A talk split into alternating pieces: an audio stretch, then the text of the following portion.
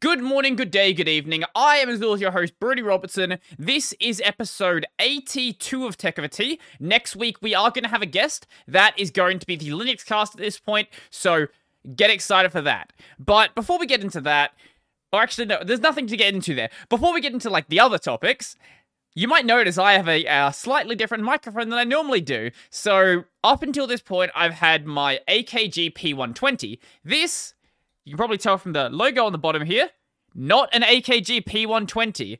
And it might sound a little bit different if you're just uh, listening to the audio version as well. I don't know, like, how different it's going to sound. Hopefully it sounds better. Uh, it might be a little bit quieter than it normally is, but that's something uh, I can't fix right now. So this microphone is the Shure SM7B. This is basically considered the podcast microphone. Now, there's like a few other options, like the uh, is it there's an electro voice that people like to buy as well. Uh, Shure SM7B versus the Electro Voice RE20. Both those microphones are amazing. Personally, I like the look of the Shure SM7B more. The uh, the Electro Voice, the Electro Voice, like it, it's a great microphone. It's just, it just looks ridiculous. Uh, and I'm sure that like, I'm sure it, okay, in black it looks less bad. I'm sure that like, you know, it would look fine in your setup, but I, I personally like how the Shure looks. They sound, to my ears, they sound basically the same. I don't like. So people argue which one sounds better. They have a, they both have slightly different sounds. I don't know which one I prefer. Uh but you might be wondering why I bought a new microphone, because my old one still worked perfectly fine. Well, I wanted it. I honestly like there, there's no reason why I needed to buy this thing. I was perfectly fine still using my old AKG P120, but I've been wanting to buy the Shure for a very long time, and I I finally just got around to being like, you know what? I'm gonna put the money down on this thing and actually buy it because this is the microphone that I'm going to have basically for the rest of my time on YouTube. I have no reason to upgrade from this. Like, maybe some better mic will come out in the future, but I don't, like, for my use case, this sounds as good as I need it to sound. Sure, I could spend, you know, $3,000, $5,000 on a microphone. I could buy, uh, what the hell is it called? Um, how much is? No, that's that's not the expensive one.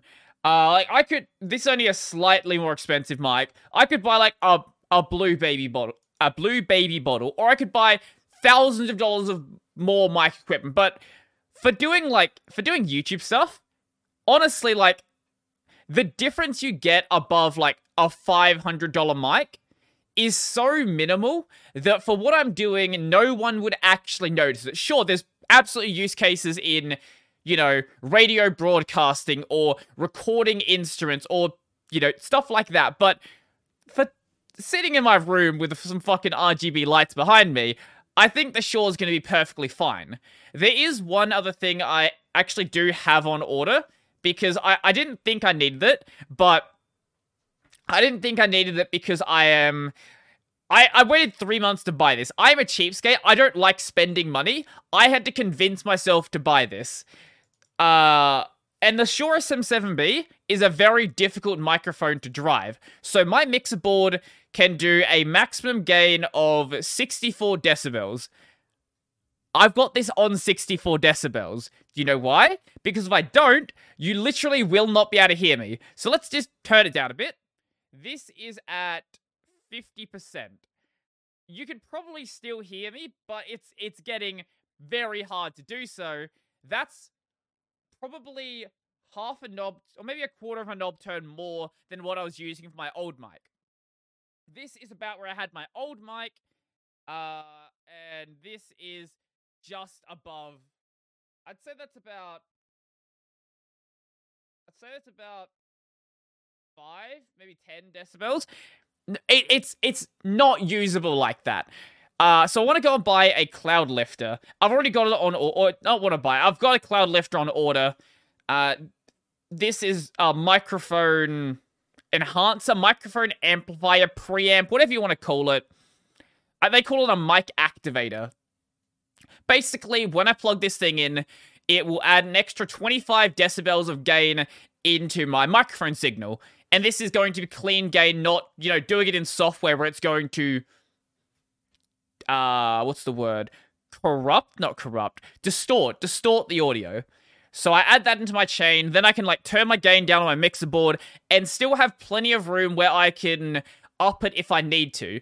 Because right now it's sort of at the level where it's usable, but it's not where I want it to be.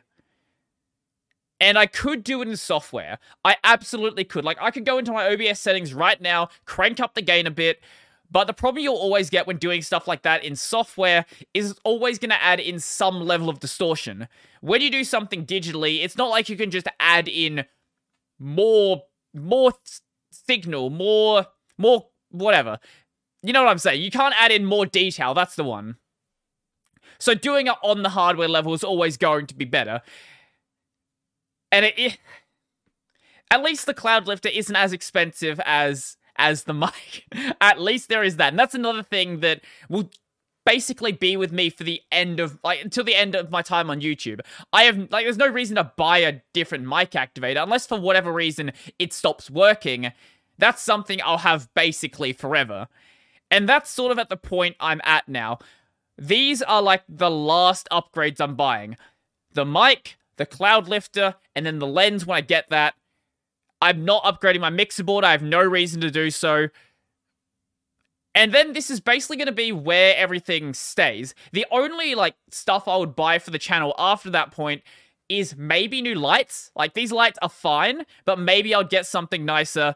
And when I eventually have room to have a set, and then I could like put shit behind me. But I've already got some ideas of what I want to put behind me, and it won't be that expensive. Some of the stuff I already have, like I want to have some of my anime figures sitting on a shelf behind me. That would be cool. Uh, I'm I'm probably gonna go go onto Fiverr or something, get a uh, a Tux plushie made, just because I think that sounds cool. I think there are Tux plushies that already do exist, but I don't really like any of them. So I will try to find something that fits what I like. And I guarantee, like, I'll be able to find something. If not on Fiverr, my sister really likes Facebook Marketplace and buys a bunch of custom shit off of that. I'm sure she could find something that would fit what I want.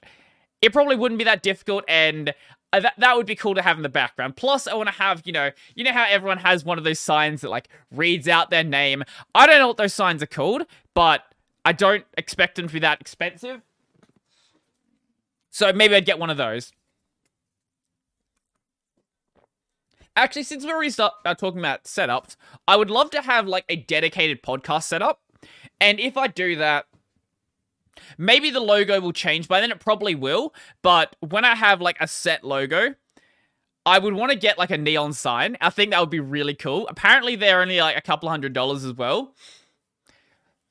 I don't know. Maybe, maybe one day.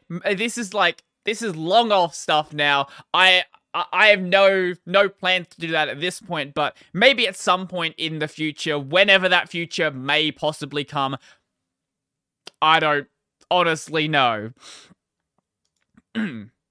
anyway, I'm happy with this mic, and I I hope I hope that it sounds good. And I can like get up real close with it, and it sounds really, really nice. I love the proximity effect that you get with the Shure SM7B. That's one of the reasons why I bought this mic as well. Uh, plus, it like it, it also it the body is much smaller than my old mic, so I can have it sitting in front of me and it's not blocking out my entire keyboard, so I can actually see everything that I'm trying to do. Uh, now I've got the um the wind guard that most people typically use on it, but you can take this one off God, this that probably sounds horrible. Uh, I it's very difficult to get. I have no idea how I've removed it the first time I did. Uh, but you can remove it. Oh, also I, I, I'm undid the mic a bit now. Oh no, now it's now it's gonna keep moving. Oh, okay, there we go. I uh, I undid the um the the the joint holding the mic in, and then it got it got stuck being undone. Anyway, uh, joys of having a microphone. What I saying? Uh, right, you can take this thing off. I I don't know how, and there is another wind guard you could use. This thing is massive. Uh, let's put it against. Here we go. Actually, put my face in front of it. Yeah, put my face in front of it. So there's there's the wind guard normally. There's the small one. Here is the massive one. Like there's a uh, there's a bit of a difference there. I've found that for what I'm doing, even though this is the wind guard for, you know, when you're talking close up with the mic, I've found that honestly this thing doesn't pick up like plosives that badly. It does a bit. Like all mics, obviously. Well, plosives are basically like the and the and but like you know the the the popping sounds that you'll make when you say certain uh when you make certain sounds. And this is supposed to deal with that but i found that it doesn't like it, it does. It does deal with it. But the amount of plosives that are already there doesn't doesn't really justify it in my case. Because this thing is bloody massive and takes up a lot of my vision. So I'll keep it as it is for now, and if I need to change it in the future, then I can go and do so then. Uh, we've talked about this mic for a long ass time. Let's talk about something different. Let's talk about what happened a few days ago over on YouTube, where the Linux experiment got banned. Uh, I. People bullied me because my video was out way too late for it. So I recorded the video the morning that he got banned. And I was like, okay, this video is going to go out when I normally upload videos.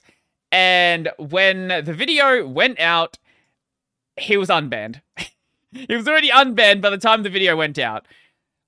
I feel like it was still a good video nonetheless. And I hope that it does encourage people to support people in not just in the Linux community, but any sort of community that does get banned from YouTube. I, I hope that it does encourage people to actually more support those people because I don't like I don't really care whether you like the person or anything like that. I saw a couple of comments saying, "Oh, he was uh he was you know uh what's the word? part of the group trying to get rid of Stallman, or he was trying to do this, trying to get this person removed, or this person removed. Like, I don't actually care. Like, I, I think you shouldn't be doing that, but I'm not gonna hold like some vendetta against someone for something they did to someone else. I don't think that's a productive way to move forward. If you don't like what someone is doing, what you should be doing is trying to treat them in a way that you want to be treated yourself. And hopefully, if they're a good person, then they might change the way that they're acting in the future. And that's, I think, the best way to handle any situation like this.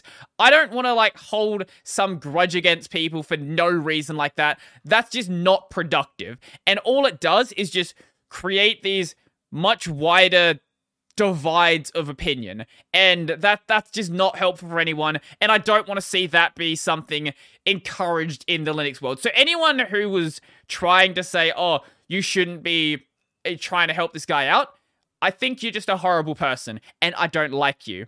But luckily, there was only like one or two people like that, and most people like, yeah, no, he should have his channel back. That that's ridiculous. Why why is his channel gone? So we don't. I don't think he ever actually found out why he got banned. Initially, he didn't know, like before he was banned, but I would have assumed that you know some level of communication may happen after you know his channel gets unbanned.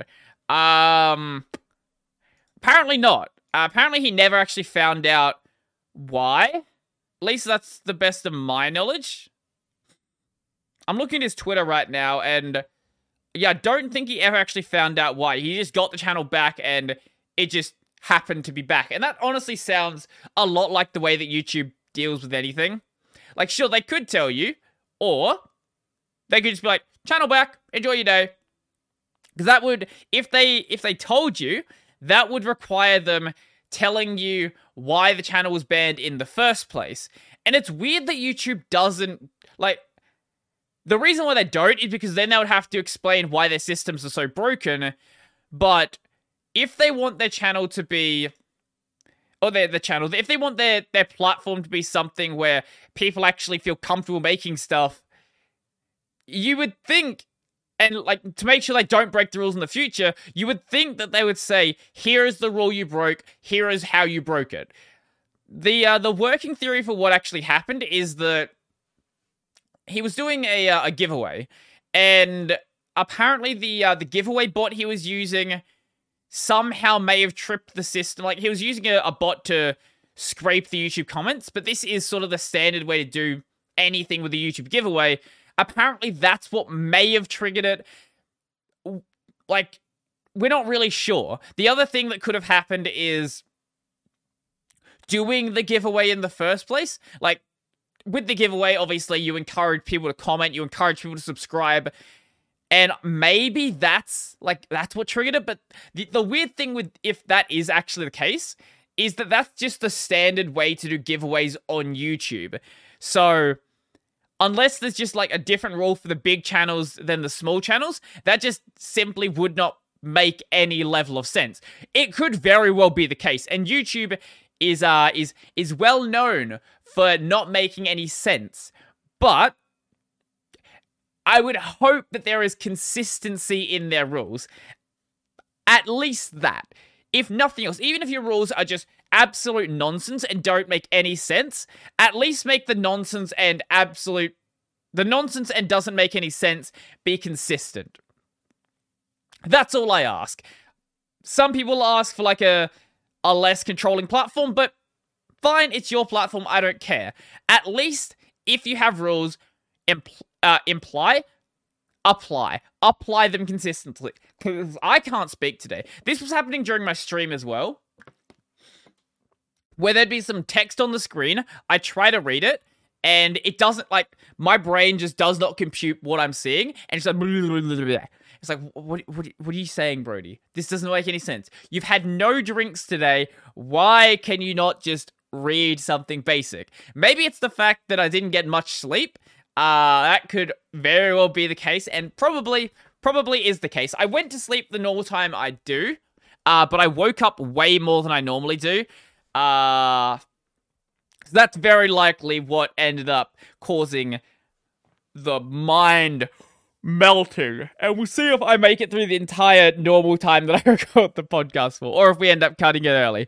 I I, I don't know. We'll, we'll see what I'm like at the hour mark and see if I want to go for another hour after that. I uh I genuinely don't know at this point. Yes. Uh not knowing at this point. Yes, not knowing at this point, much like how I don't know how I've lived in this house for the past year, nearly year now. So I've mentioned the fact that my housemate has a dog, or had a dog now. The dog uh, was put down because she had like really, really severe seizures. Now, normally when people, you know, have a dog that is put down, they'll wait a while before they get another dog, and maybe they'll get a dog that is very different from the dog they already had. Not in this case, because I think I live with a fucking psychopath. So, man, I I don't know I don't know what the deal is here, but I think I think the dog was put down maybe a month or two ago. Now, she decided she wants to get another dog, and that's fine. If you want another dog, that's cool. I'm not going to look after it. It's not my dog. Don't bother me about it. But the dog she got, or the dog she's getting, it hasn't come here yet. It's uh being brought in from Queensland. Looks exactly the same as the dog she had before. Not like, oh, they're the same breed and they're the same color. No, she specifically went out of her way to find a dog that looks exactly the same. Like down she like down to the exact shade. She uh she saw the pictures of the dog like of the puppies on uh the seller's I don't know Facebook or something and she was worried that like because the way the pictures were shot, the shade of the dog would have been different than what she'd expected. So she got like the person into uh what's what's the Apple Apple thing? The Apple video calling not iMessage. You know what it is. The Apple video calling thing. I'm I'm too much of a boomer to understand it. Uh, maybe too much of a zoomer. I don't know. Anyway, she got the dogs outside.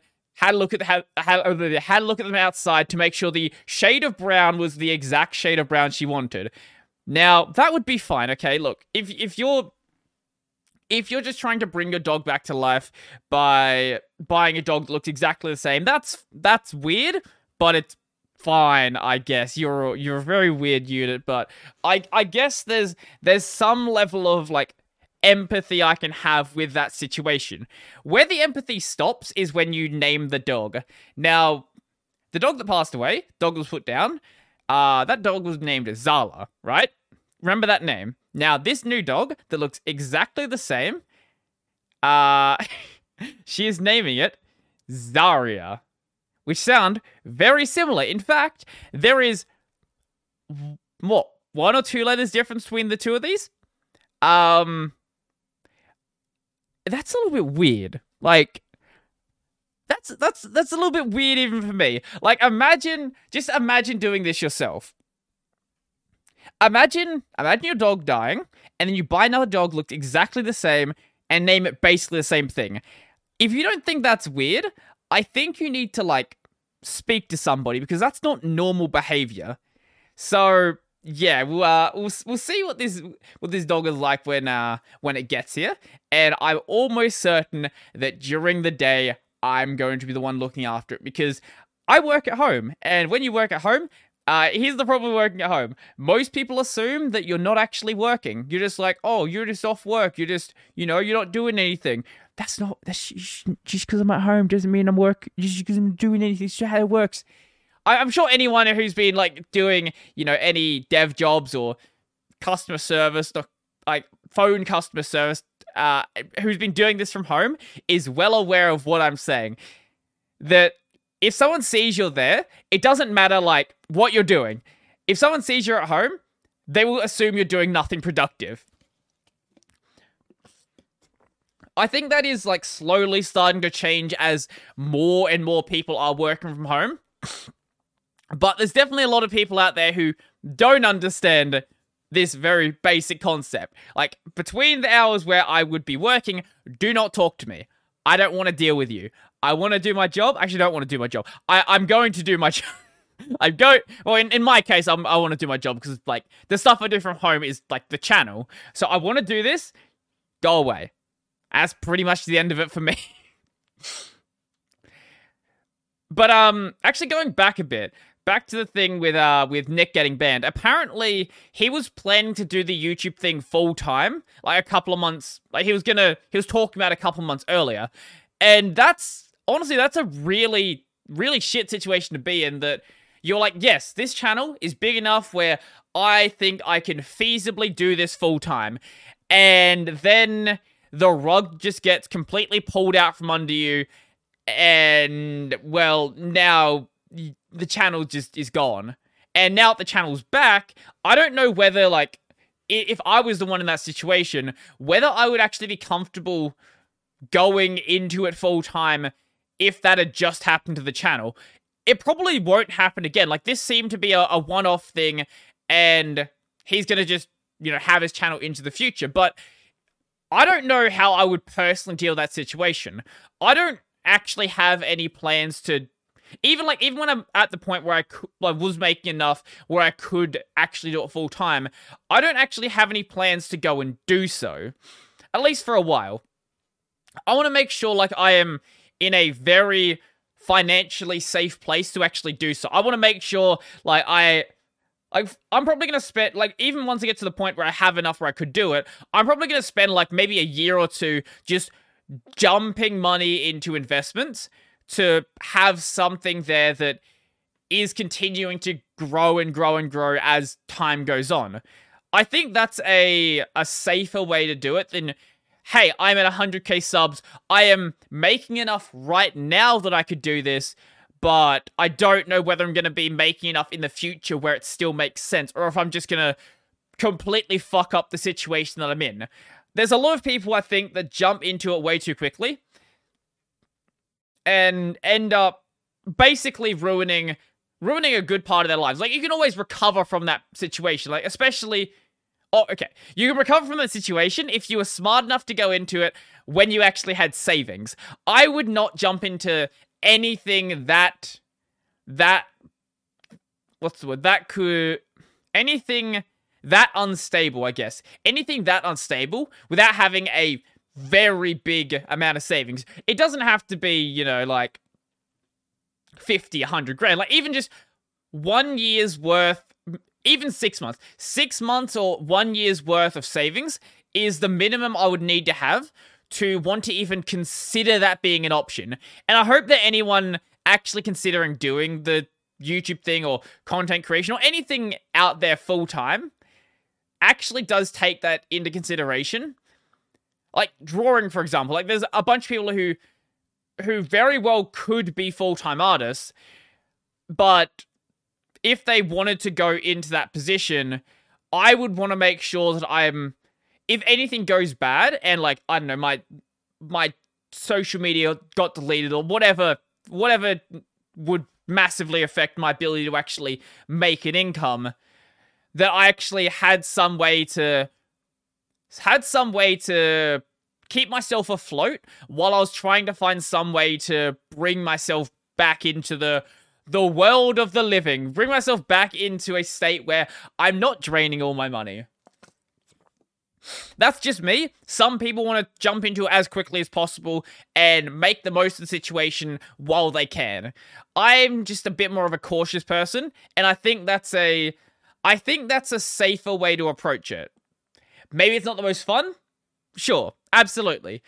And working two jobs isn't fun. Like I I, don't like uh, doing the YouTube and also working in a supermarket at the same time. I would love to do just the YouTube, but I I I know that it's better off at least at this point to keep them both going at least at least for another 2 or so years, maybe 3 years. We'll see what it's like by that point then. I I've done the maths and I think at like 50k I could feasibly do YouTube full time.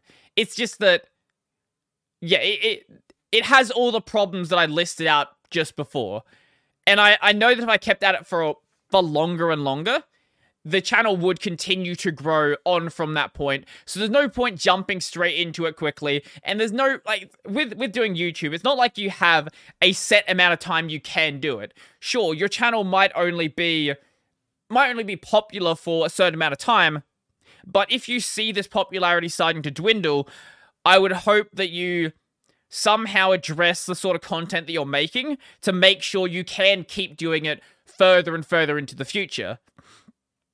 Not to say you should be radically changing your content because that ends up causing pretty big problems in and of itself, but making the minor changes you need to keep your content in line with what is generally trending as popular at the time. I think it's a good way to put it. Yeah, I, I think so.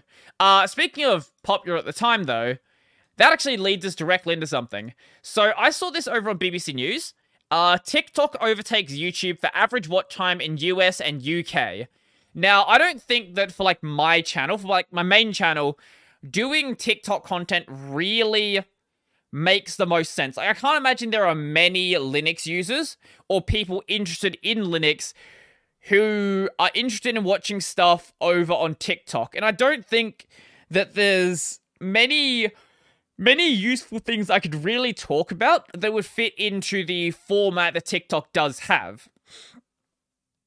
But there's definitely a lot of stuff where I think that not being on TikTok right now is sort of wasting the opportunity. And I'm actually going to start up TikTok, not to do, you know, dances or anything stupid like that. No, what I'm what I'm gonna do is I'm gonna take my YouTube shorts from my gaming channel and then put them on TikTok.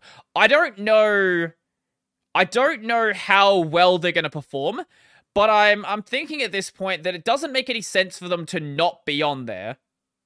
I think that I think that judging how well they've been doing as YouTube shorts and how they've been picking up there, I think there might possibly be an audience that I can maybe shift over from TikTok or maybe maybe even just know that I exist. I I think that I think that is a good idea. I haven't tested it yet, and I'm gonna start testing it uh, probably with next week's set of uploads.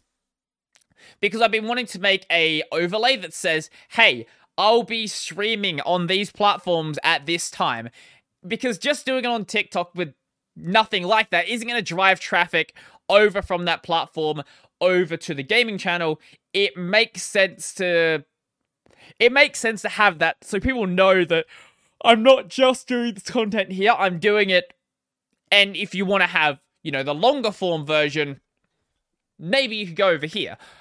I haven't actually had the overlay on YouTube, but I think there might possibly be some way to uh, to direct users from the short content into the long form content. I know that a lot of people watching shorts are just watching shorts for the sake of watching shorts, but I think if you let people know that there is a expanded version of this and if they like this one short of it, they might enjoy the entire thing. Maybe, I don't know, 1% turnover, 0.1% turnover, even something like that, I think would actually slowly increase the audience that exists on those uh on those uh on those on those streams. Cuz right now on the on the gaming channel, I think I average maybe like 3 or 4 viewers, which is by no means bad. I I'm actually surprised that I've got that much, considering that I'm pretty much only advertising it from my main channel, and my main channel, not being a gaming channel, isn't going to have a lot of a lot of audience that wants to watch both the gaming stuff and, or the Linux stuff and the gaming stuff. So the fact that I've even managed to do that, I think I think is is something.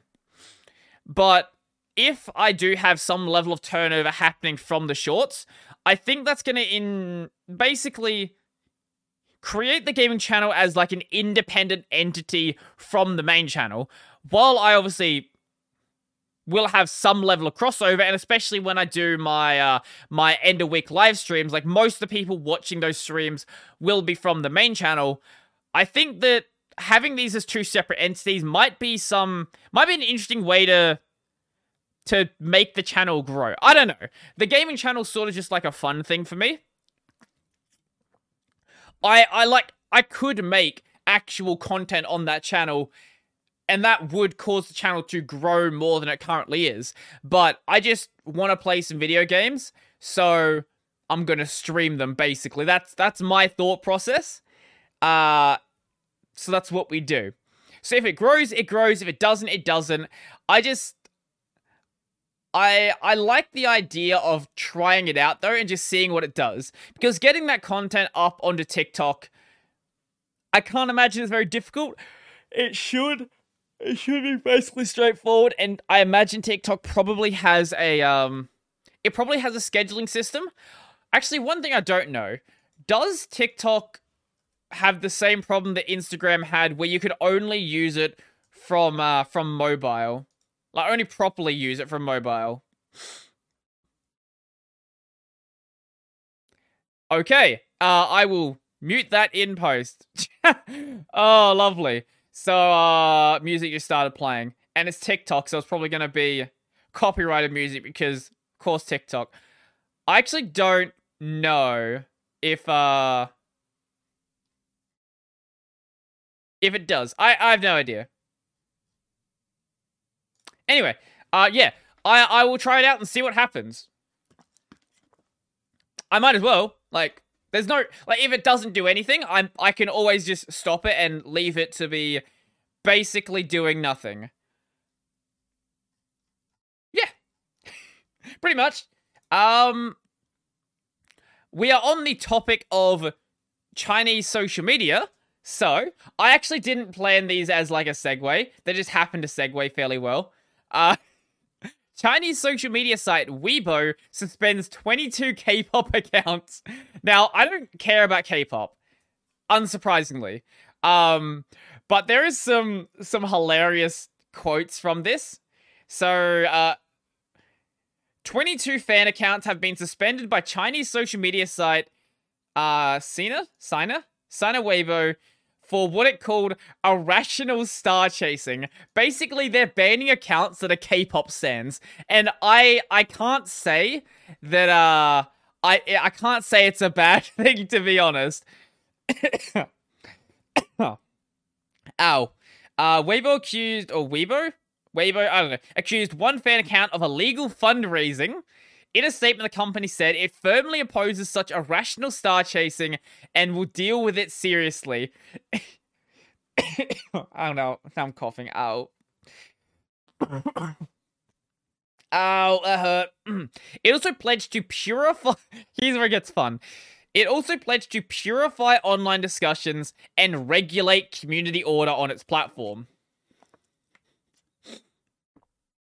Which I think might be the hilar- the most hilarious way to say we are going to shut down K-pop stands. I I you know, I don't have I don't have any empathy for you. If you're a K-pop stan, that's fine. You I I I if anyone is if I'm gonna support anyone being cancelled off of social media, it is K-pop stands because some of the most annoying people on social media are K-pop stands. Hey, maybe you're a K-pop stan and maybe you're a cool person. I doubt it, but maybe it's possible. I I I I I I, I I highly doubt it though. Yeah, I don't really have much to say about that. I just think it's kind of funny that China just doesn't care about K-pop stands. Uh, this is following following what China's been doing with uh, the gaming industry as well, which is kind of funny with like how much the uh, the gaming industry is sort of start. Well, they've been simping to China. Here we go. So, where China was like, you know what? We're just going to basically effectively ban gaming uh, in China. Uh, China placed strict limits on time young people can play spending uh, online games. And it was something, what is it? So, online gaming in the country is now only available to people younger than 18, 8 p.m. to 9 p.m., Friday, Saturday, and Sunday, and public holidays.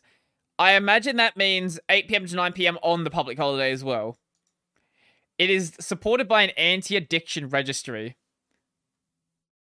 This is beautiful. So, basically, if you're under 18, you're allowed to play three hours of video games a week. While that might still sound like a lot for some people, uh, that is effectively the same as banning it for the most part. And a good amount of the money that was being made by gaming companies in China just went whew, and I, am pretty sure a lot of the uh, the gaming companies did have a bit of a dip when that happened. But I, I, I feel like this is this TikTok thing, TikTok, this uh, Weibo thing is probably related in some way to this as well. China trying to basically like clean up their social media to maintain the maintain the purity they want to maintain, I guess is a good way to put it. I yeah, I'd say that's probably the best way to put it to be honest. Um I think the reason why I'm coughing is because of what I had uh what I had for lunch. So I went to a uh this is a mistake. I went to a Vietnamese place and the lady who was serving me, she was asking me like, "Hey, do you want veggies? Do you want this? Do you want that?" And then she got to, "Do you want chili?" Now, I assumed that when I said yes, it wasn't going to be that bad. I was like, sure, it's the, the amount of chili she grabbed, it was only very small. I was like, oh, it's, it's probably not, not going to be that bad. Man, I could barely breathe after eating that. The food, like the, the chicken, the chicken was very good. Everything in the meal was good. I should not have got the chili. The chili, I, I feel like if you love chili, it was probably great. I don't. I, I don't hate it. But my assumption, like the way I thought in my head was okay, the chili is normally going to be part of the meal. So eating it without the chili would take something away from the meal. I was right. It would take something away from the meal. It would take the burning pain in my mouth that makes me want to stop eating the food. So next time I go there, I'm going to remember, Brodie, don't order chili because if you do, you're going to be coughing for the the entire podcast you record directly afterwards. I guess it's like me an hour and a half afterwards. I somehow wasted like an hour and a half after having lunch before starting this podcast. I don't know how it happened, but it happens somehow.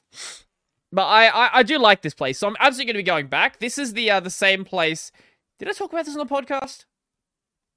The same place that I uh I went and got some really good roast pork and fried rice. I don't remember if I actually talked about this, but if I didn't, the food there is good, and I highly recommend it. If you're ever actually, if I say where it is, that might dox me a bit. Uh yeah, it might. It is. It is a. actually, I can't even say anything about it. Food there. Food there. Good. Food make me go less hungry. Yes. Mm. Ah. Now that yeah, the chili is coming back to bite me. Now my nose is running a bit. Lovely. I love it. This is great. The good. This is a good. This is probably the best. The best uh podcast we've ever done. Uh, I, I'm I'm sure that I'm sure that whatever happens today is going to be uh, as enjoyable as anything that I've ever made, and is going to bring in such a massive new audience that has never watched this podcast before, or they might just run away and never come back. I feel like I feel like the second one is quite likely. Yeah, I I think so. Uh, so I don't know if you guys have noticed, but I've been kind of growing my hair out a bit you can probably notice like what am I doing? Really notice like in the back there, it's it sometimes pokes out no matter what I do. Uh, that's because my hair is at a really annoying length. So it's it's short enough where I can't actually, you know, do anything with it.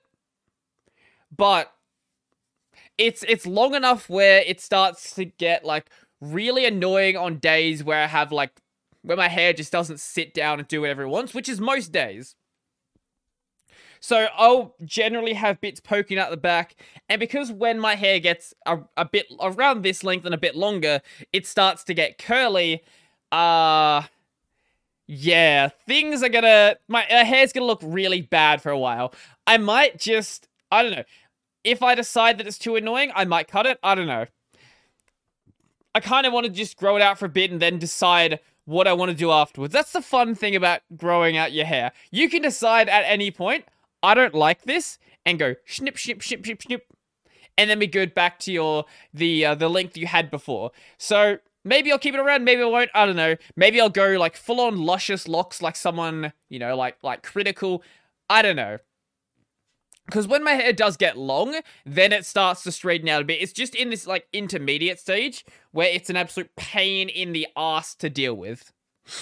And I knew it was going to be. It, like the last time I had long hair, it was a pain in the ass to deal with. This time, it's pain in the ass to deal with. It's always going to be a pain in the ass to deal with. And I, I should I should just accept that this accept my fate. Accept the uh the fate that has been bestowed upon me. And just accept that I I just can't deal anything with it. I, I can't hold shit like this though, that's good. Um Speaking of fate, you know that's not a bad segue. Uh, the fate bestowed upon you. So I have been playing a couple of games in an emulator. I 100% already own the copies of the game. You know all the all the all the like disclaimer stuff when you talk about emulation. This is not for the sake of piracy. This is because I own the game and I want to play it on some other system you know, you know the drill. Anyway, uh, I went and set up a DS emulator, a GBA emulator, and also PS2 emulator. So for DS, I'm using uh, melonDS. GBA, I'm using Visual Boy Advance because why would you use anything else? And then PS2, obviously, PCSX2. And I've been playing some games under my PS2 emulator. Uh, main, well, mainly one game. I've been playing, I've been saying I wanted to play this for a while. I've been playing Shin Megami Tensei 3. And holy shit, I wish that I had played this game earlier. Shin Megami Tensei 3 is fucking amazing. I'm still fairly early in the game. Uh, for anyone who's played the game before, I am now in Ginza. Ginza is probably the third. Yeah, it's the third. Uh, the third area in the game. Third, like hub area in the game. I guess is the best way to put it. And I've, I don't, okay, I don't know how the best way to put this, but this game kicks the fuck out of you. Like, I have not played a turn-based RPG where I felt like I actually had I had this much I had to pay this much attention to the way that like combat works.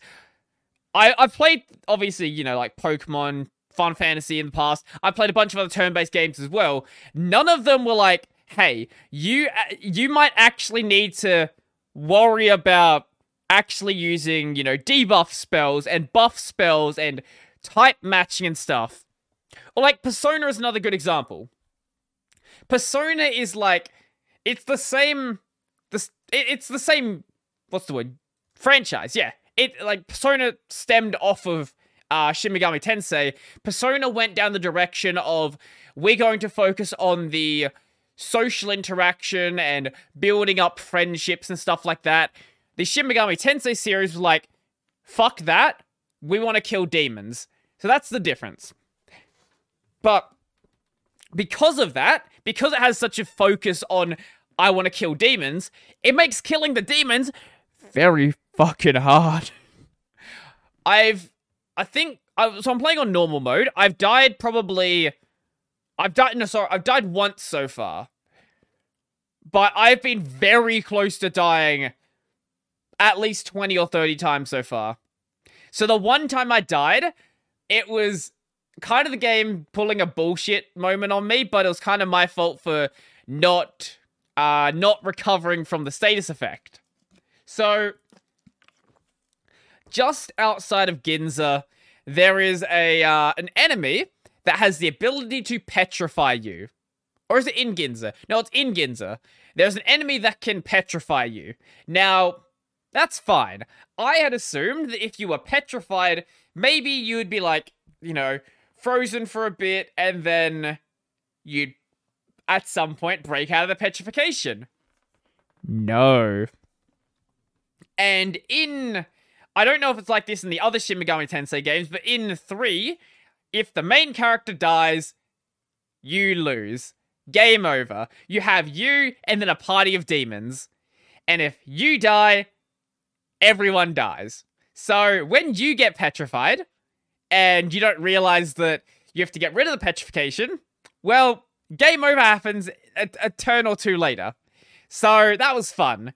And I I felt like I felt like it was a bullshit death, but I also realized that I probably should have dealt with the status effect and I wouldn't have died. Now I know that if I have a status effect, deal with the status effect, except for sleeping. Sleeping you can sort of actually take as take as something that has advantages to it. So when you are put to sleep, you end up recovering health, which means that if you let the like most of your party sleep and you still have enough damage to wipe out the enemies, basically they'll just heal you for you.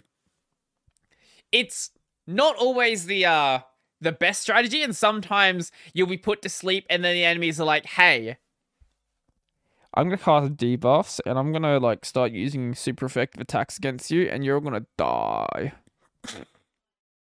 Sometimes that does happen, uh, but most of the time you can abuse it. I I've noticed that the the AI in at least three isn't the brightest, so I totally get the like the enemies casting spells that aren't going to be super effective all of the time. Perfectly fine. But one thing that the game does do, which it shouldn't be doing, is that you so you'll have a demon in your party and you'll be fighting a demon of the exact same type. Now you would assume that demons of the exact same type would know what they're immune to. But I have lost like lost uh, I've lost track of how many times I've been running like a Jack Frost and then I'll be fighting a Jack Frost, and it casts a Frost ability on my Jack Frost. Like, how does the AI let this happen? Maybe it's just the fact that the PS2 AI, you know, they didn't want to waste too many resources on it and just let stuff like that happen. Maybe that's the case. But you would uh, basically assume that something like that should never occur. I'll take the free heals, but it probably shouldn't happen. Um, what was I gonna say? Shit, I lost track of what I was gonna say. Uh, oh, right. The game also has a really weird way of handling uh, your your demons learning new moves. So your demons can learn moves in two ways. One, they'll get an ability on the side of their like level up screen, their status screen that like it has a list of the abilities they'll get. The other way they get an ability is sometimes you'll level up and it'll be like, hey, the demon is trying to learn something. Would you like it to replace a skill? I uh mate look, maybe this is cheating, but it's a single player game. And I know the HD remake fixes this problem, but uh why did my camera de what why why am I out of focus now? okay, sure. Uh if you say yes, I would like to learn a skill, it will randomly pick which skill it wants to uh it wants to replace. Now, it randomly selects it before the uh the fight starts or before before the uh before you select the ability. So if you save state and then you select it, and if it re- replaces something you wanted to keep, then you can always go back to your save state. In the HD remake, they removed this mechanic and made it so when it decided to learn something, you could decide what to replace, which is probably how it should have worked from the start. I was thinking about playing the HD remake, but my my from what I've heard, the HD remake isn't perfect. There's some problems that it does have that there's some problems that it has that didn't exist in the original game. So I decided to go back and just emulate it and it plays fine. Like a PS2 emulation is fairly fairly easy. Mm. yeah, it, it's fairly easy to uh to to emulate. Like even even the more demanding PS2 games, like at this point, considering how old the PS2 is, most systems should be able to do it pretty easily. It's still a rough time doing on a phone, but yeah, unless you're not unless you're using a phone, you should be good. now with the uh the DS emulator, right now, the only things I've actually got like set up to go is uh, Kingdom Hearts 358 and Kingdom Hearts Recoded. The reason why I got the DS emulator is for the sake of uh, doing my live streams. I would like to stream the entire Kingdom Hearts franchise, and right now there isn't a uh, a remake on like the PS4 for 365 or Recoded, and there should be because those are very good games. There is one for Dream Drop Distance, and that's great. I love Dream Drop Distance, but I would like 365. Recoded, you know, less so. I don't really care about Recoded as much, but 365 is very, very important. Luckily, though, when you do emulate it, you can massively crank up the graphics. So if you didn't know, the uh, Nintendo DS actually had a very low res screen. Uh, not just like, oh, it's, you know, 360p or oh, it's 480p. Um, no, the resolution, let's see if we can find it. Ow. It, it is 256. Ow. I might have to cut these coughs out. It is 256 by 192 pixels. Now, that is not many pixels. This is a very small amount of pixels. So if you try to run that on a screen that's, you know, 24 inches, that's 27 inches, uh, compared to the DS screen, which was, is it four? Three or four? It was very small. So from, from, from this to this, it looked very shit. Uh, so what you can do is you can mm. You can take the resolution and just crank up the upscaling. So inside of melonDS, you can crank it up to 4K. So it's like 4096 by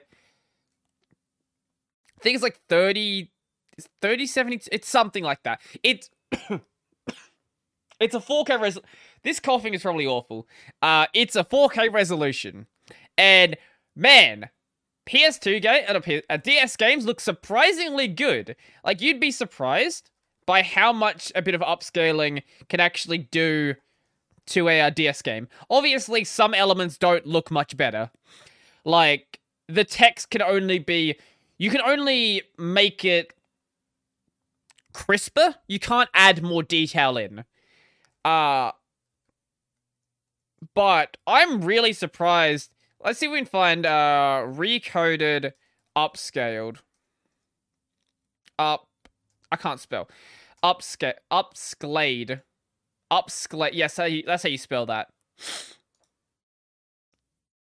Here, here's actually yeah, here we go. Here's recoded. Uh Okay, no, this isn't even upscaled as much as I was upscaling it. But it takes the game from being completely unwatchable, unplayable, to actually looking not great, but still fairly decent for, for what it is. I am surprised by how much detail you can get out of upscaling, or how much detail you can retain the clarity of by upscaling something like this. Obviously, also shadows continually uh, continuously look shit, continue to look shit. Like this shadow is literally a square. Sora's shadow is whatever shape this is. One, two, three, four, five, six, seven, eight. Wait, one, two, three, four, five, six. Yeah, eight-sided shape. Heptagon? Is that an eight-sided shape? I don't know. But I found some games like uh, The World Ends With You. That's another one I do have that I want to stream as well. That game, holy shit, you cannot play it without upscaling. Like, Kingdom Hearts is somewhat playable because this does not have really, really detailed sprite work. This has, it's a 3D game running on a DS, so you can get around it. But when The World Ends With You is not upscaled, all of the pixel art looks basically like a big blob, and you cannot tell what is going on. so, I'm happy I've upscaled it, and I'm, I'm gonna play it like that. I don't know when I'll stream it. I probably, maybe, I don't know. I'm gonna finish Ender Lilies first, then I'm going to do the last Spyro game, so oh, the last Spyro game in the Reignited trilogy, so Spyro 3, and then I've got a free slot.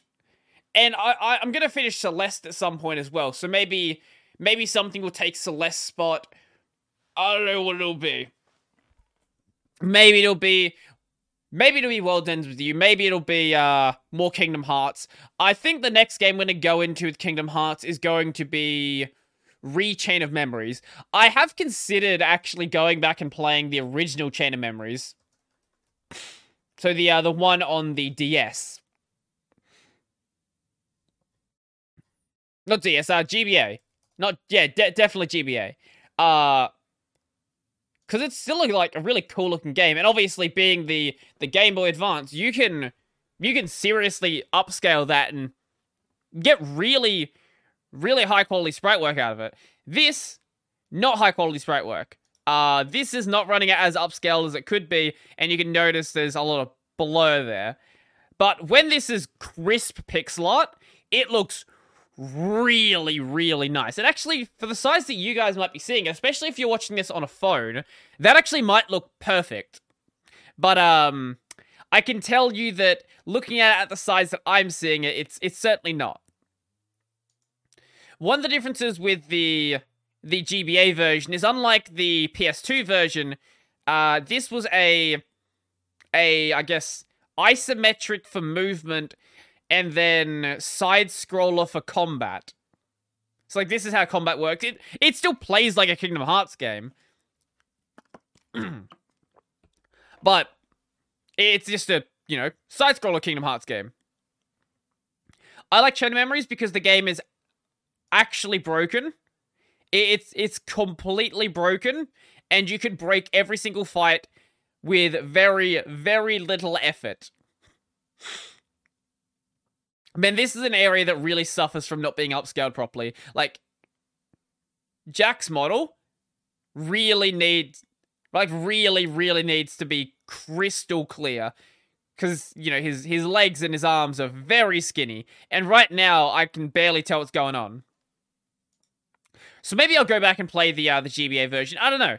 I've never played that before, so it'd be a it would be a a a new prospect for me. Yes, there we go. New prospect for me.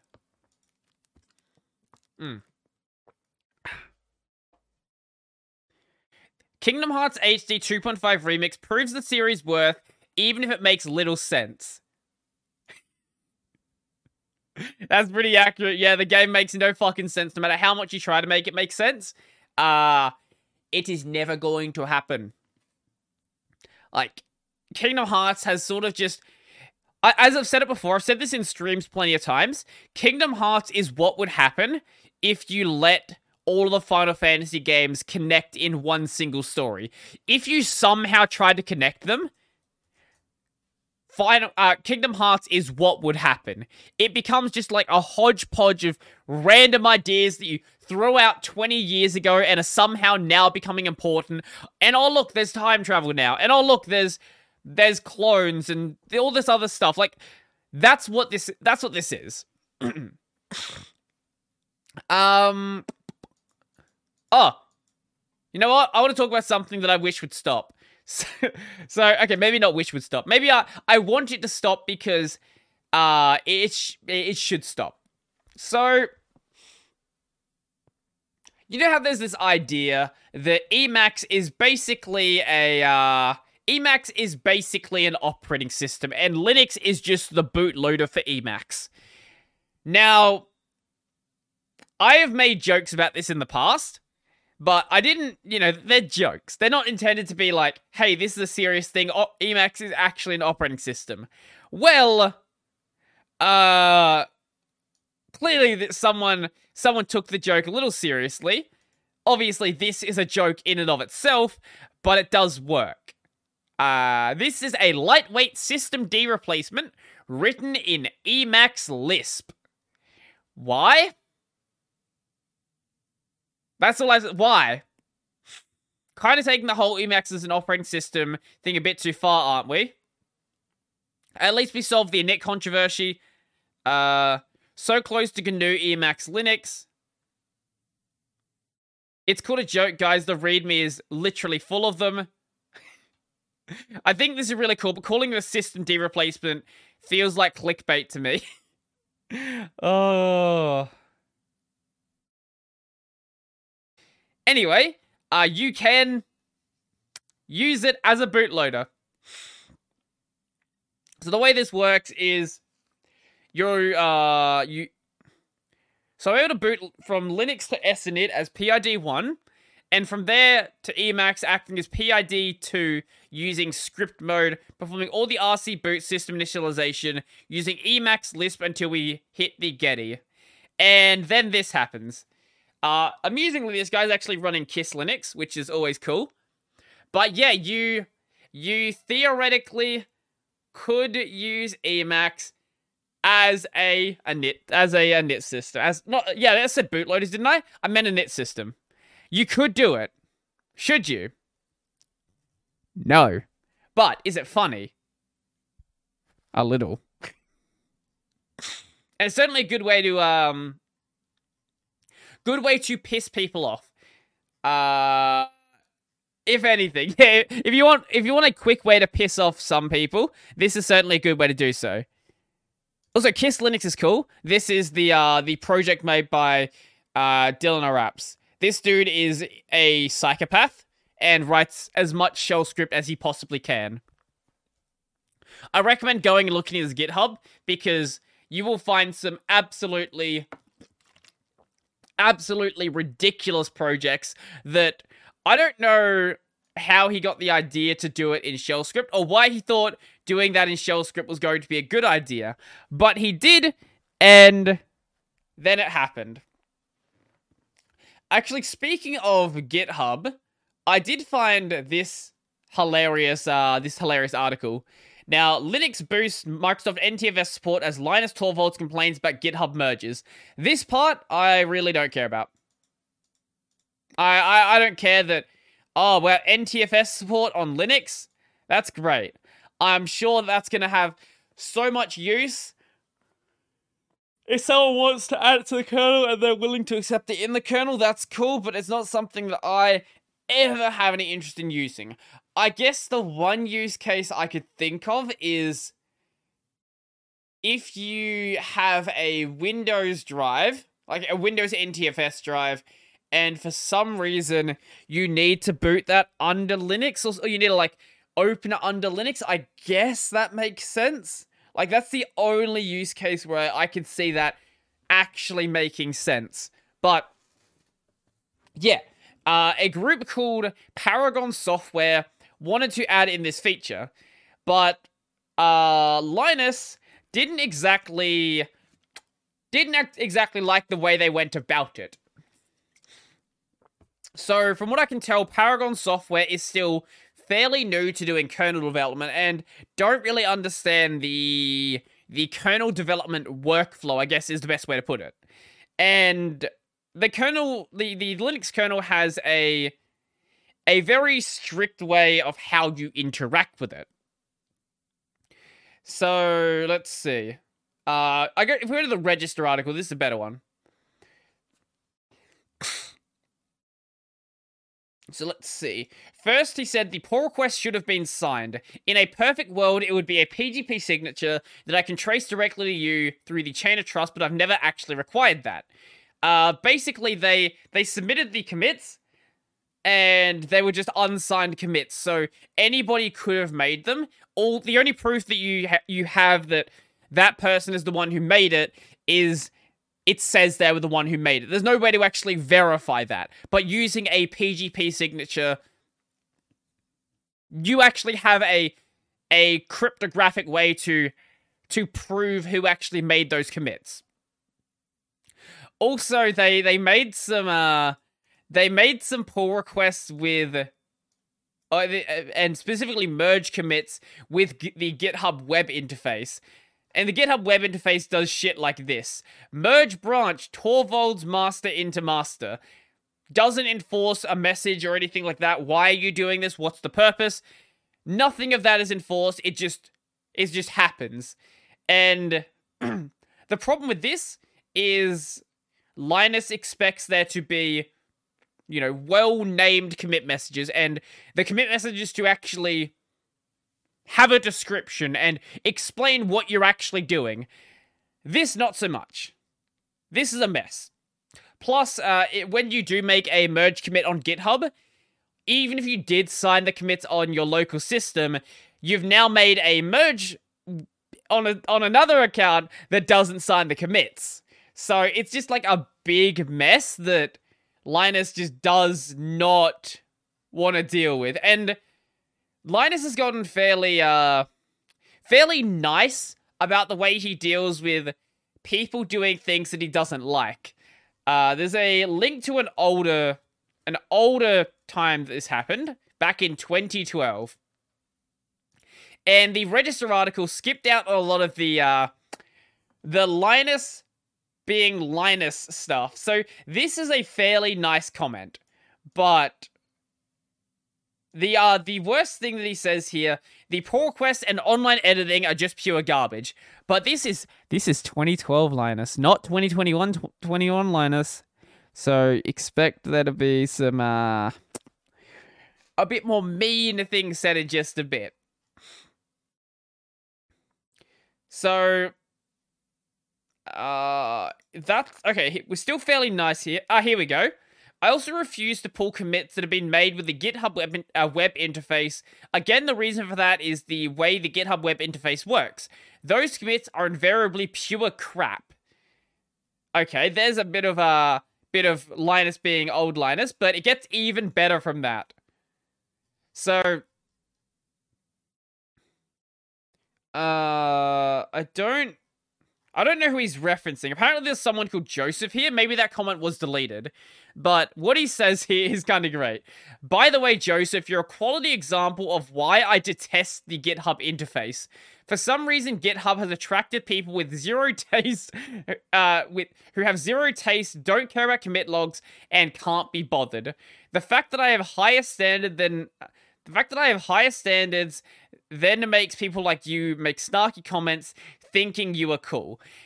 There are some hilarious commits on the uh on the Linux GitHub. So if you don't know, Linux has a GitHub. The problem though is uh that Linux does not use the GitHub for development. It's just on GitHub as a backup basically. So the only reason that pull requests are open is because there's no way to actually close them. As you can see, issues are closed. Everything they can close is closed. But for whatever reason, GitHub does not let you allow or does not allow you to close pull requests. Or at least when they set this up, it didn't allow them to do so. Uh, I think now you can, but they probably haven't looked at it in five or so years. So whenever you try to make a commit, there's going to be this bot that shows up that basically tells you that you're a fucking moron and you should go and commit this properly. And there's so many comments in here about people trying to do the trying to do this over and over and over again. Don't understand how you make a contribution here. Actually, this is great. So this person was trying to commit something. The bot was like, yo, you can't commit here. We don't do this on GitHub. We do it on mailing lists. And then's like, I don't understand how we make a contribution here. You don't. You don't make a contribution here. That's the whole point. You make a contribution. Where is it? Here. And it, it literally tells you everything you need to do to make a contribution. Oh yeah, here's another fun one. Here's actually a really fun one. So, rename readme to readme.md. Otherwise, GitHub won't recognize it as a markdown file. Now, the funny thing here is the GitHub readme, the GitHub, the Linux readme is not a markdown file at all. So there's no point doing this. And there's some fun comments in here. Imagine trying to become a Linux maintainer by submitting a PR with three changed characters. The file is not written in Markdown, so it should not be a Markdown file, but if it should have an extension, it should be .txt. But everything is text unless specified otherwise. I suggest renaming it to lowercase for a more professional altitude. Uh, I think I'm supposed to say attitude to comply with the recent COC shout, the recent COC shouting bad. Oh, right. It should be lowercase because if it's capitals, then um, then it's it's going to be shouting.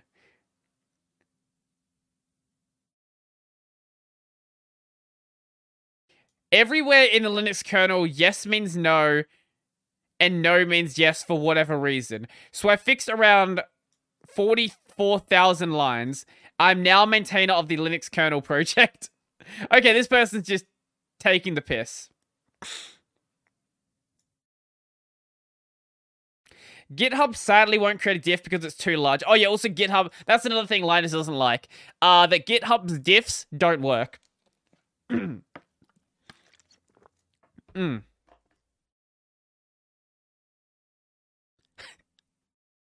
Yeah, yes, Ramul. Oh, so this guy literally just did a regex on everywhere that it said no and just replaced it with yes. Oh my god, I love it. the Jesus algorithm. okay, implements the simplest possible no overwrite mode. It, it does nothing but return zero. Implements the simplest uh, possible yes overwrite mode. It does yes thing but return zero. I love this commit. This is actually amazing. It ain't a cool joke at all. No, it's a pretty cool joke. Some of these mistakes. I like how someone's taking this seriously. I know, I know, concerned. I yes D. I yes D concerned. Return yes. Return yes to fire. Oh, so good. uh, mock Mox attack yes lol lolly lol lol logi. Yes logi. There we go. Yes logi. And the, actually no, if we go to the um going to the closed commits, you get even more fun ones. So the open commits are just stuff that's been sitting here for ages. What is it? Created pizza. I haven't actually seen this one.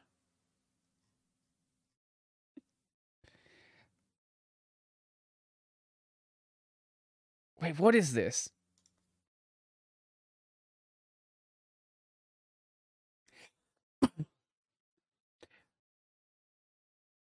Recipe for Naveen.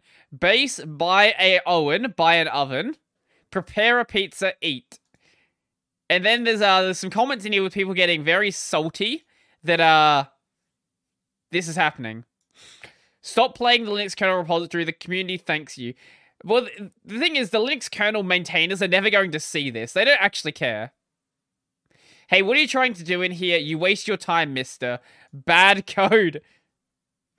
Oh, I love this. I need this not off my Wi-Fi to work.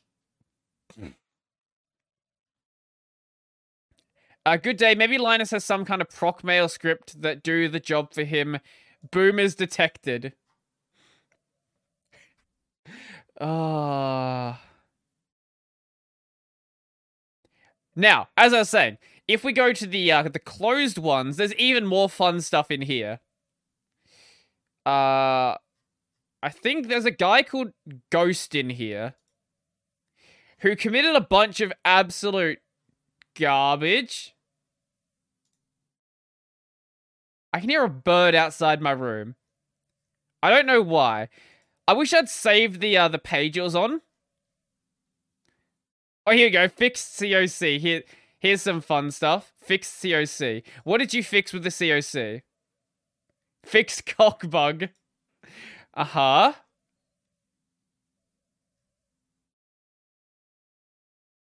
What am I looking at?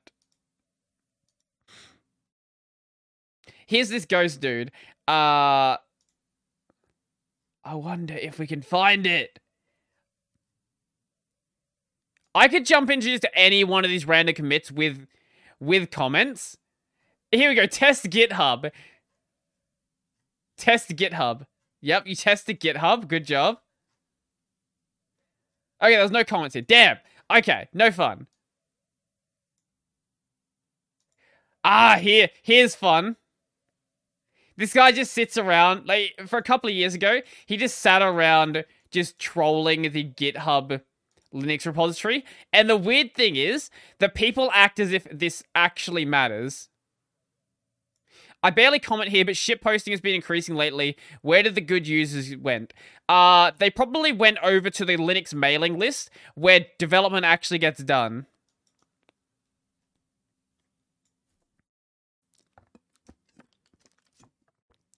Why are people even here? There are no good people. Linus hates pull requests, so he ignores them. It's now basically a free sandbox of posts.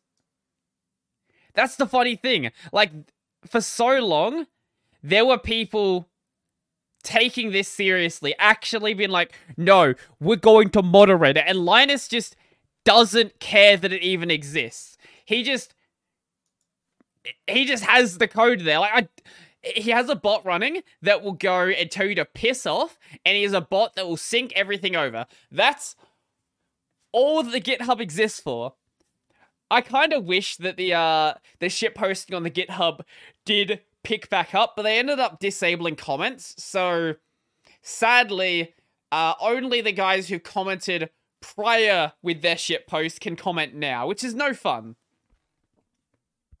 But speaking of shit posts, um, r slash Twitch. R slash r slash Twitch is a very, it's a very, it's a good way to put it. Um, sad place. It's a sad place full of sad people where did I actually click on one of the ones that I was I wanted to talk about? I didn't. But you know what? We're gonna go over to r slash Twitch and see if we can find a sad person being a sad person. So r slash Twitch is a place where you go to where you are a streamer that has no viewers and you want to complain about having no viewers or talk about or talk about why uh why you should think about whether you want to continue streaming. Where's a fun one? Trying to make a Twitch account. Work life plus streaming. Actually, is this going to be a fun one? I think this might be a fun one. Hello, fellas. I need your guys' feedback on how to maintain a streaming life as well as a maintaining a working life. Oh my god. I work a full time 10 to 4 to sometimes 10 to 5 night shift to be precise, and I stream art whenever I can. But before I add what else I aspire to do in my Twitch, I need an honest criticism based on my experience uh, that you probably have been through. I don't know how to maintain a streaming life. All I want to stream is art and play RPG games. I work at Amazon and work is very demanding. And whenever it's my day off, all I all day I play games on my my own time. Like this is basically the entirety of this subreddit.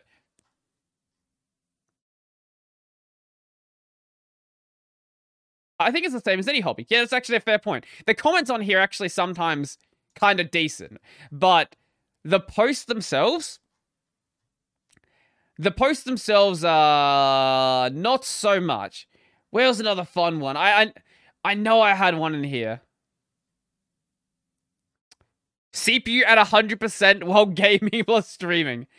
Wait, what are you running? How are you...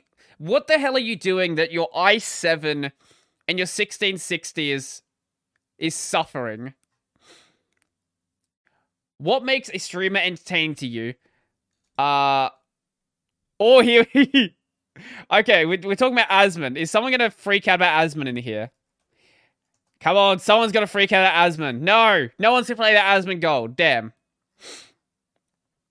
But if you just want to see a bunch of people be uh, just not actually do anything productive and sit around complaining about their Twitch, this is the best way to go and do so. Streaming with glasses. I need advice regarding streaming with glasses. I have a ring light and I'm having problems with the ring light showing my glasses and my screen showing up as well. Get a different light.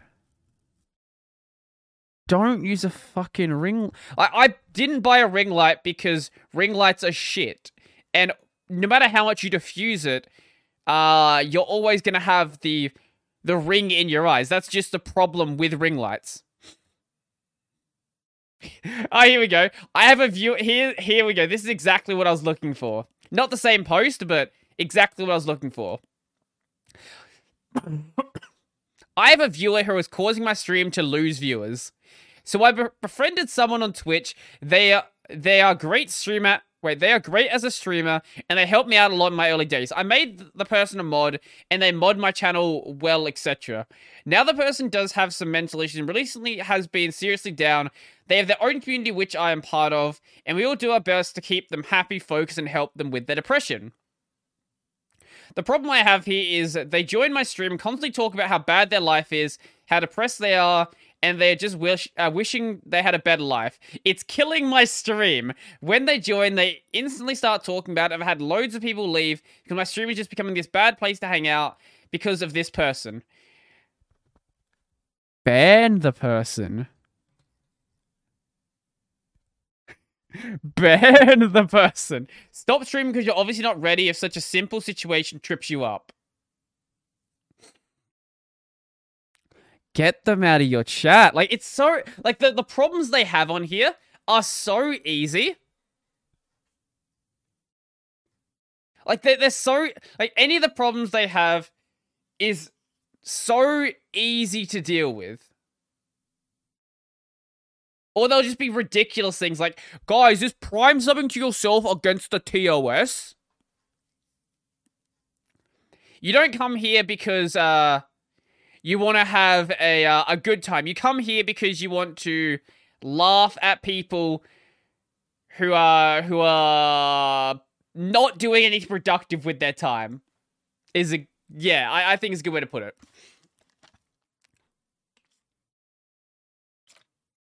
What is this? Rant about stream overlays. we have Twitch chat facecam information.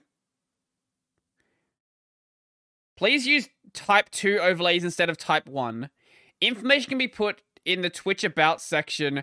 The face can can be moved, not cover up important parts of the game. Uh What are you talking about? Or you know, run your own channel how you want to, and don't worry about gatekeeper. Uh, don't worry about gatekeepers oh, I love this subreddit. It's a great subreddit, and I, I only heard about it recently after I watched a uh, a Devin Nash video where he was basically just ranting about people being very sad people in this subreddit. mm. And if you, if you want to see sad people, yes. I reached affiliate in. Uh, here's a good one. I reached affiliate in July. I have earned 30 euros from subs, and cheers until now. Under, uh, I understand that you that you guys get your first paycheck after you reach the milestone of 100 euros. How long have you been streaming as an affiliate? Uh Wait, I, is that one? I wonder if that's one month. Wait, I reached affiliate in July. You posted this a day ago. So you went affiliate when you're making $15 a month. Honestly, at that point, I don't know why you would even go affiliate.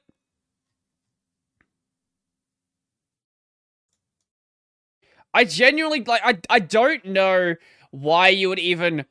Like, okay, so the problem with going Twitch affiliate is that when you sign a contract with Twitch, you sign an exclusivity contract. It's not permanent exclusivity, but when you stream something on Twitch, it cannot be streamed at the same time on other platforms. And I think there's a I think it's a 24 hour window before you're allowed to put it anywhere else. If you're making $15 a month, like being able to stream on multiple platforms is way, way more valuable than any amount of money you would make at that size. I don't understand like why so many people go affiliate so early. Like, I remember back in the days of uh, when YouTube raised the requirements to be uh, in the YouTube Partner Program. So there was a time when YouTube Partner, I think, I don't think there were requirements at one point, actually. I think maybe it, or it might be like 100 subs, something like that. But nowadays, you have to have 4,000 watch hours within the past 12 months and also a thousand subs. And you don't make shit all money when your channel is that size. I think we actually I'll go back to like the when I first got my uh when I first got my partnership uh and let you know how much I made that first month. Cuz it's not it's not 0 dollars. But it's certainly, uh, it wouldn't be enough to sign an exclusivity contract. Luckily, though, YouTube doesn't have an exclusivity contract. If you're a partner on YouTube, you can stream anywhere you want, and they don't, they genuinely don't care. Uh, no, not past 365 days. I want to see past, past lifetime. Yes. So my first month Okay, that's a bad a bad example because my first month was actually when I had the shout out from Luke. Um, but I probably would have made fifty dollars that month, which is by no means no money. But if YouTube had an exclusivity contract, I would not sign that contract for fifty dollars a month because it's it's far more valuable, especially in Twitch's case where discoverability doesn't exist, to be on multiple platforms and I, I, I see a lot of like early streamers making this exact mistake, and I genuinely don't know. I don't know why they do it. I think a lot of people look at Twitch more as more as a game. They like they they really I think this is part of Twitch's fault as well. Because Twitch really gamifies the way that they show statistics to you. Like, getting to affiliate is a bunch of achievements. It's like, hey, you got this many people talking in chat, you stream for this many hours, you have this many concurrent viewers. Like, they will literally give you achievements inside of Twitch based around these things that you're doing. so, it is partially Twitch's fault in that respect as well, but it's something that I, I really wish new streamers would would absolutely think about. It's it's not worth it. It is genuinely not worth it to go affiliate until you have what 50 or 100 concurrent viewers. Until that point, I wouldn't even consider it a slight possibility of being worth it. And even then, even then, the problem you get with Twitch is that having a having an ad disrupt your stream like that can be very very annoying. And a lot of, okay, a lot of the stuff that Twitch partners get is a lot of monetization stuff. And I like that there's so many options to monetize, but when you're such a small streamer, I I would, especially if you're someone who tries to push them, it would feel a lot like you're trying to, you're trying to basically capitalize on, on your audience rather than trying to create a good, a good viewing experience. I know the Twitch culture, the Twitch culture really encourages this sort of monetization, but I, I still think it's just because of the restream capabilities, it just makes more sense to not do it. because you know Twitch discovered. But even if you do, even if you do sign it though, you should be making videos on YouTube. Like anyone who, anyone who's streaming, who's taking streaming seriously, if you're not taking or if you're not making videos on YouTube or on TikTok or somewhere, you're not really taking streaming seriously. Like just uploading clips. That you don't need to make evergreen content, like completely new stuff. Just uploading clips is enough getting content in a place where it can be discovered. YouTube's obviously the best place for that, but there are other things you can do as well. I had to pause for a minute there because the uh the the runny nose was getting way too bad to deal with. I don't know what's happening today. I feel like I might be getting sick again, and I don't like that. Because when I get sick, it becomes a massive problem, and I'm sick for like a week. So I especially because it's starting to like get into um spring now and it's starting to like warm up. I don't want to get sick right now. That would be really really inconvenient. Like I will still be making videos and doing all the stuff that I'm always doing, but I will be making them at a lesser quality than I would like to be doing. And that is something I would I would prefer to avoid if possible, but you know, it, it, it I mean, I'll take I'll take some medicine afterwards. See see if we can deal with it before it becomes a an actual problem that I uh I I actually have to deal with properly. Do I have any other topics on here, or am I? Did I just burn through everything? Oh, actually, here's one thing I I am kind of interested in. So, Twitter has a really interesting way of handling blocking now. They want to test out a feature called soft blocking, where it's effectively it's effectively a controlled shadow block, I guess would be a good way to put it.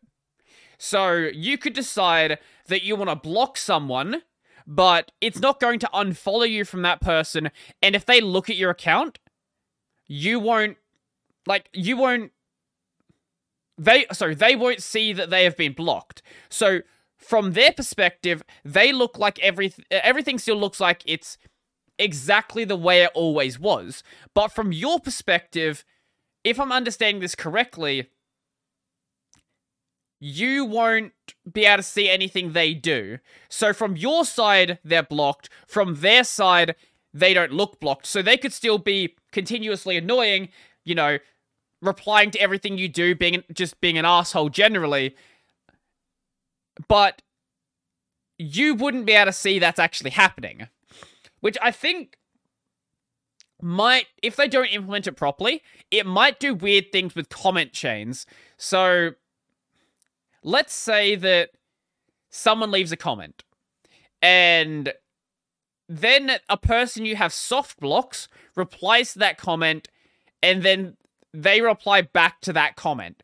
Does that rest the conversation get shown or is everything disappeared after the blocked person ends up commenting? So so let's say you have if, if the example doesn't make sense. Um we'll treat these three items as comments. So let's say you have your you have your initial comment, the blocked person comments, and then anything after this point is that still in the comment thread and visible to the person uh, who did the blocking, or is it no longer visible? Because if it's if it's no longer visible, that's fine. Nothing's out of the ordinary there. If it is visible, then that has this weird continuity error where the comment thread no longer makes sense. So let's say that person's being an asshole and someone replies to them. Now you have the person replying to someone being an asshole, but you can't actually see that. I don't know how that's going to be handled. I, I would actually like to test this out personally.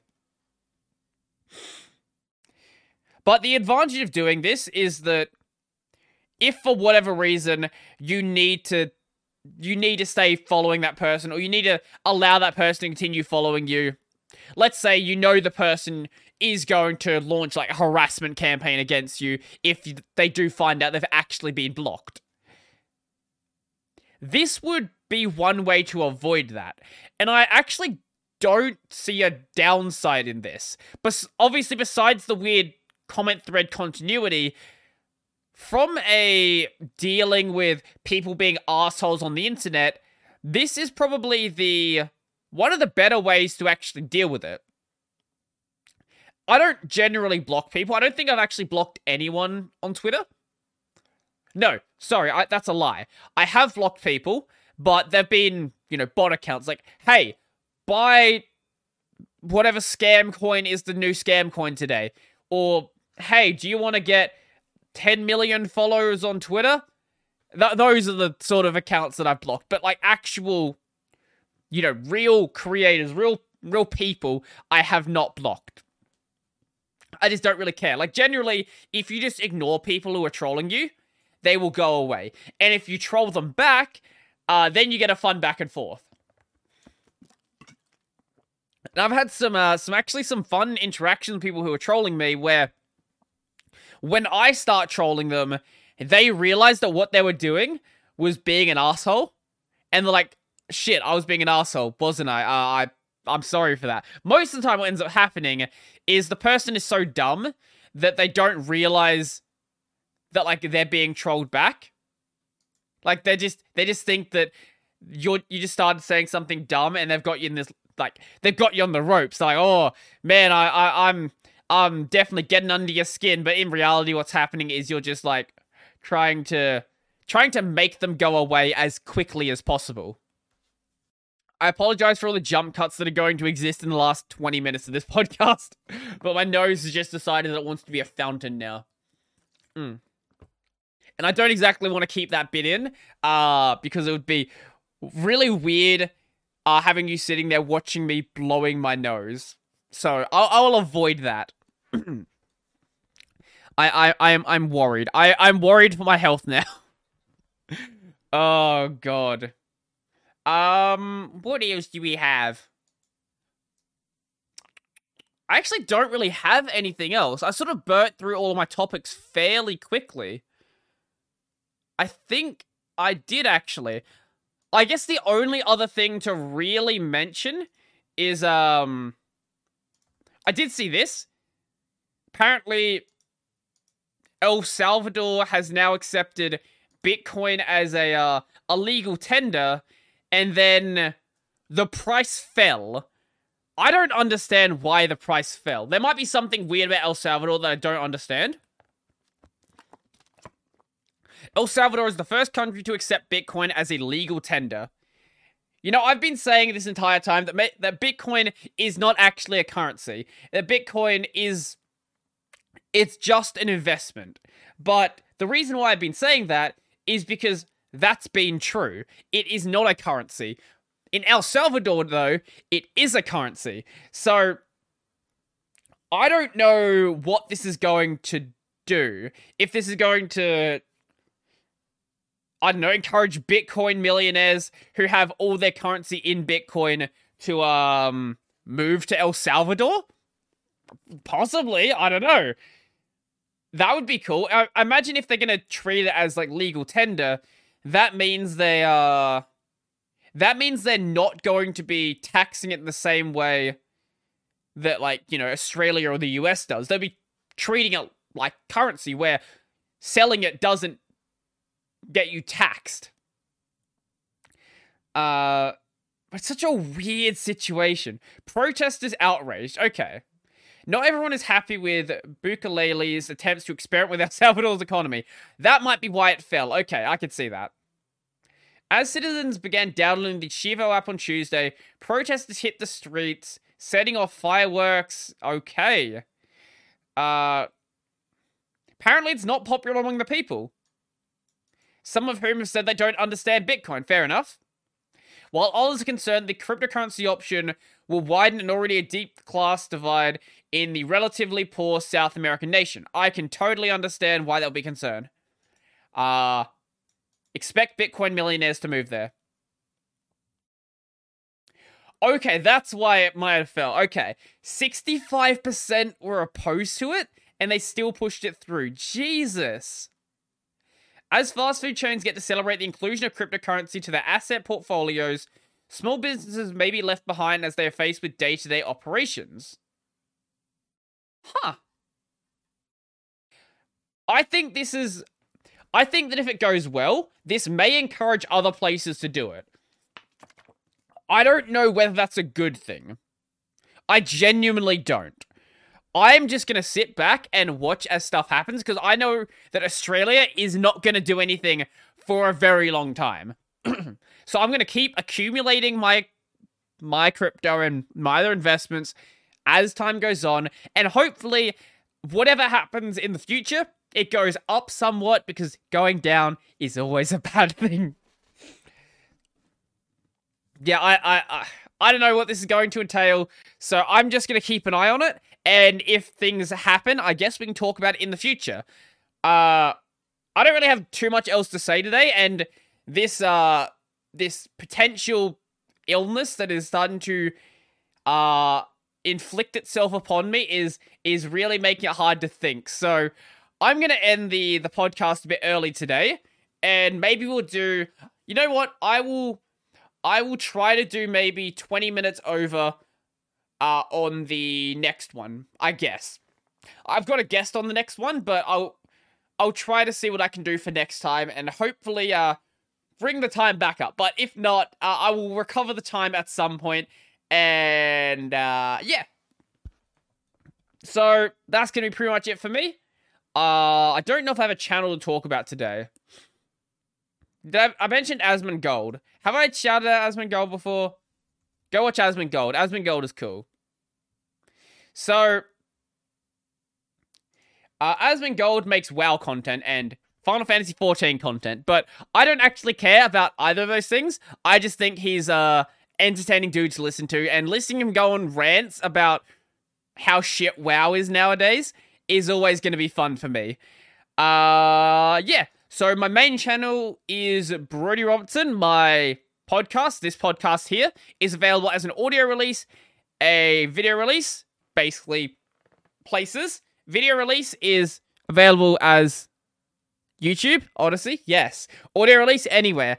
Uh, gaming channel, YouTube, Twitch, live streams, twice a week, five days a week for shorts, and I said main channel, yes, six days a week, and then a live stream. I don't know what I'm saying anymore. I'm going to just end off the podcast here, and uh, it, I, I apologize for the train wreck, and hopefully it'll be better next time. So that's going to be it for me, and I'm out.